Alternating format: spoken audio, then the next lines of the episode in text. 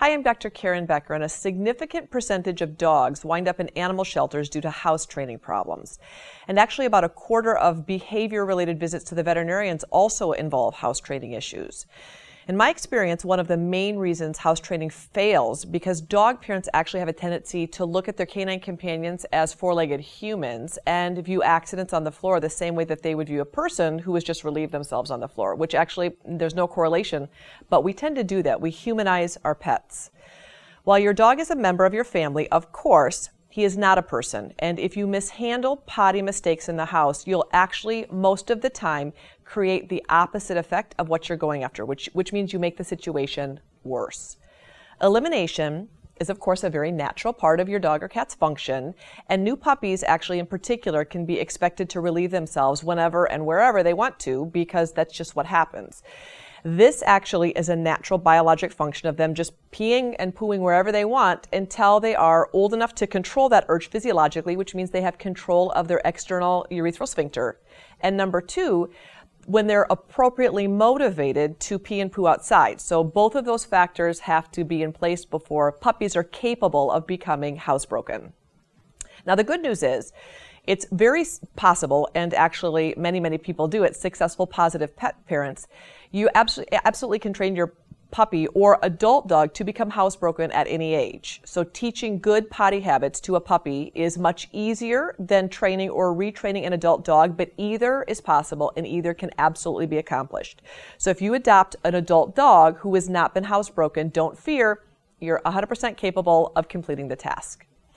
There are three things that will ensure a successful housebreaking experience for your dog, and I can't stress the importance enough of positivity, consistency, and patience. All three are really important.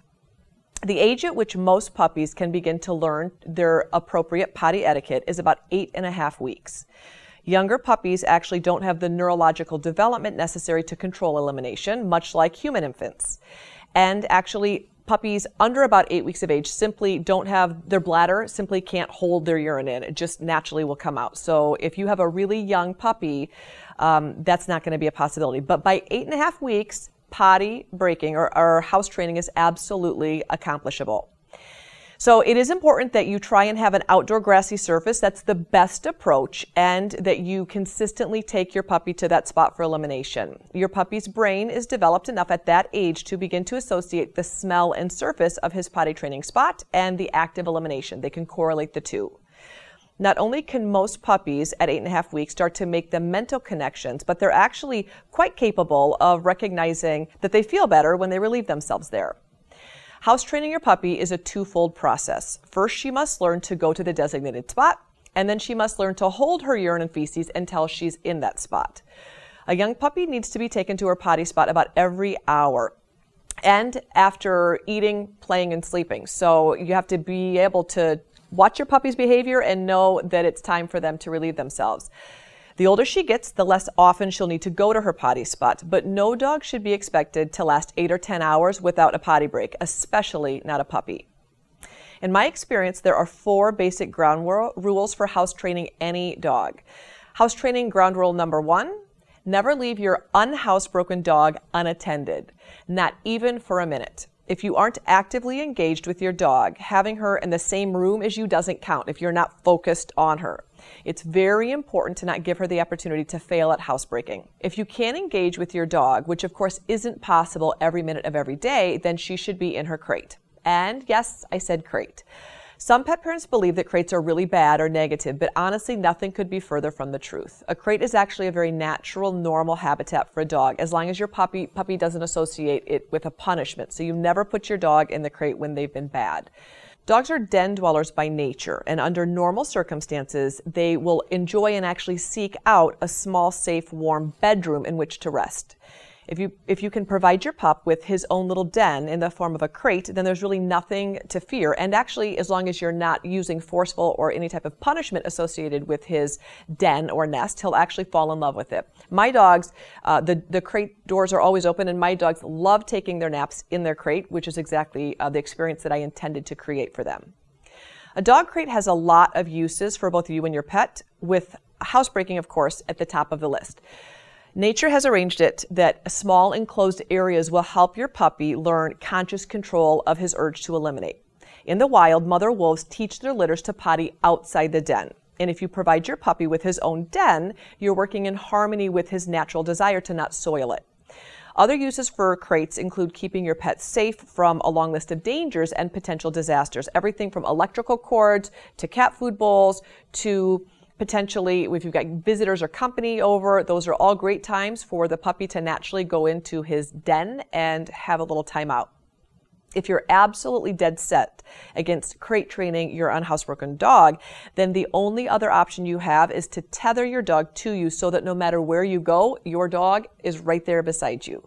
The way to do this is to put a clip on the leash and then you put the leash uh, uh, around your waist or you clip your dog, you tether your dog to your belt buckle at all times.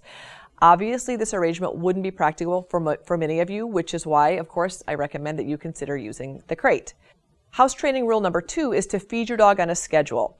I never recommend that you just leave a bowl of food out for your dog or your puppy because as your dog eats and nibbles, you're not able to time exactly when feces are, are going to happen. If you're feeding your dog or puppy on a once, twice, or three times a day schedule, depending on your puppy's or adult dog's age, then you're able to know that within 30 minutes to an hour later, they're going to have a bowel movement and you can plan for that. The easiest routine for most people is to feed their dog twice a day. The only time I don't recommend twice a day feeding for puppies is if your puppy is under three pounds of body weight. So you're going to feed your dogs in the morning and then again at night. For most dogs, about an hour after breakfast and an hour after dinner, they're going to need to go outside and go poo. So it's important that someone in the house is watching and waiting and ready for that to happen. Feeding your dog on a schedule makes potty breaks much more predictable and actually allows you to exercise more control over the situation. And the more opportunities you give your pup to succeed in relieving himself outside, the faster housebreaking will occur. House training ground rule number three is reward your dog for good behavior. In order to successfully potty train your dog, it's crucial that you reward her for good behavior and that you praise her in a way that she understands. And its timing is also really important in there. She will absolutely pick up cues from the tone of your voice. So if you're saying things like good girl, that's what I'm looking for, nice job, and a quiet, loving, calming tone. Immediately after she performs the good deed, you're reinforcing that behavior. Almost all dogs speak the language of love, which for them is food. So offering a treat uh, within one to three seconds after peeing or pooing in the appropriate spot has happened is another great way to reinforce this behavior. After a short time of offering small morsels of food immediately after your dog has gone potty in the appropriate spot, uh, it won't take dogs very long to recognize that that is what you're looking for, and there's a super great reward at the end of that. So you'll see puppies actually get really excited that they did a good job. And that's when you can begin backing off of the number of awards that you're giving them. So sometimes you will offer a treat and sometimes you'll just offer verbal praise. Good job and a pet and you can celebrate that. And it's interesting. Usually you only have to use food rewards for a very short period of time before puppies and adult dogs respond to praise alone after a successful urination or defecation in the appropriate spot.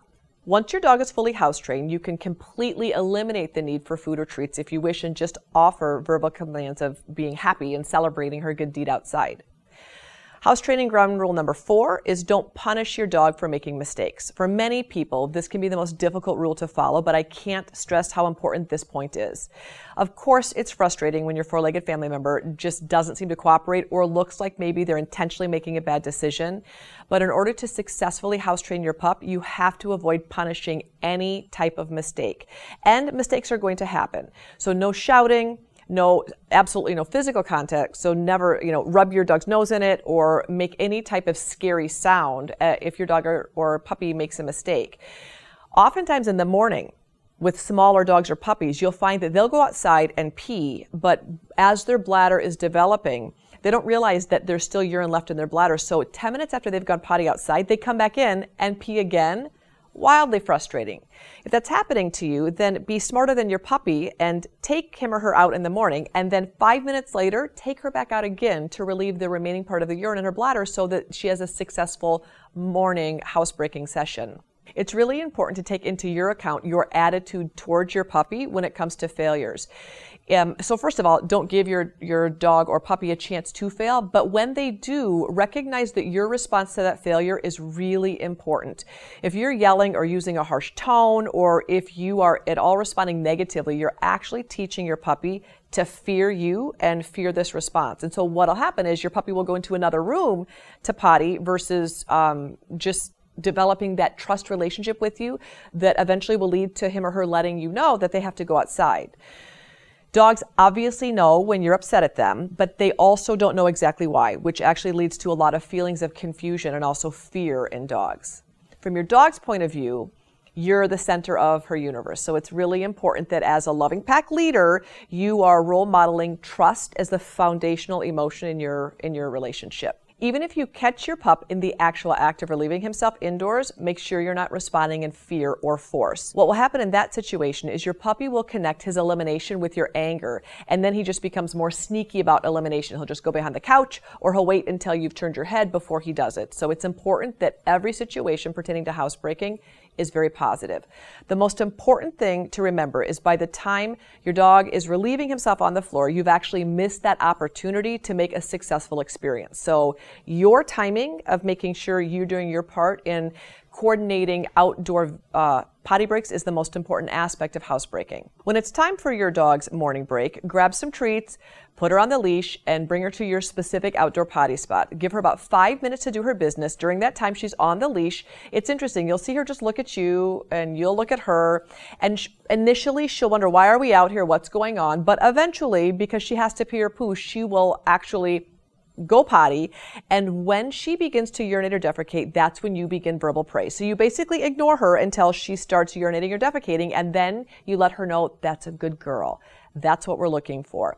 I recommend that you use a verbal cue that she can begin correlating to the active urination and defecation, which is also going to help her recognize that that's the act that you're looking for. Don't make the mistake that if your puppy doesn't relieve herself the minute that you bring her outside that she doesn't have to go. That's very important. You know biologically that if your puppy's been in the crate for seven hours all night, she probably has made some urine and probably feces as well.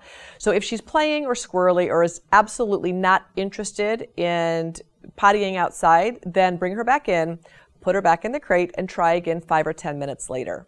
So ideally, you'll be able to take your puppy to the potty spot, use the cue, go pee or go poo or go potty, whatever your cue word is, and then of course use rewards initially. But the goal is after your verbal cue, your puppy will perform the blessed, beautiful act of being housebroken, and then you celebrate together. If you have a fenced yard and it's you know that your backyard environment's safe, a lot of pet owners are just interested in letting their puppy out to do her thing outside. I don't recommend that initially for two reasons. One, it's important that you monitor your puppy's urine and feces, and it's important that you're watching to make sure that the puppy's not having diarrhea. You want to make sure that they're not getting into things like bark, rocks, sticks uh, when they're really, really young. But also, that doesn't give you the opportunity to cue or mark that potty behavior, and that can be really valuable later on when you're interested in communicating to your dog, I need you to go potty right now. That's something you want to set up early on. So if you can Spend the first couple of months with your puppy on a leash, even if you have a fenced in backyard, that's going to give you the boundaries and the verbal cues that your puppy needs to be able to communicate later on in life that you're interested in having them go pee or poo right now, um, even if they're off leash. Certain dogs and certain breeds seem to understand from a very young age to do their business outside, and actually some breeds just don't. I absolutely have seen some breeds just take longer to housebreak, and I have had some people say to me, I've heard that certain breeds can't be housebroken. It's not true. It, it just takes certain breeds and sometimes certain puppies with slower cognitive development a little bit longer to understand the ground rules of housebreaking.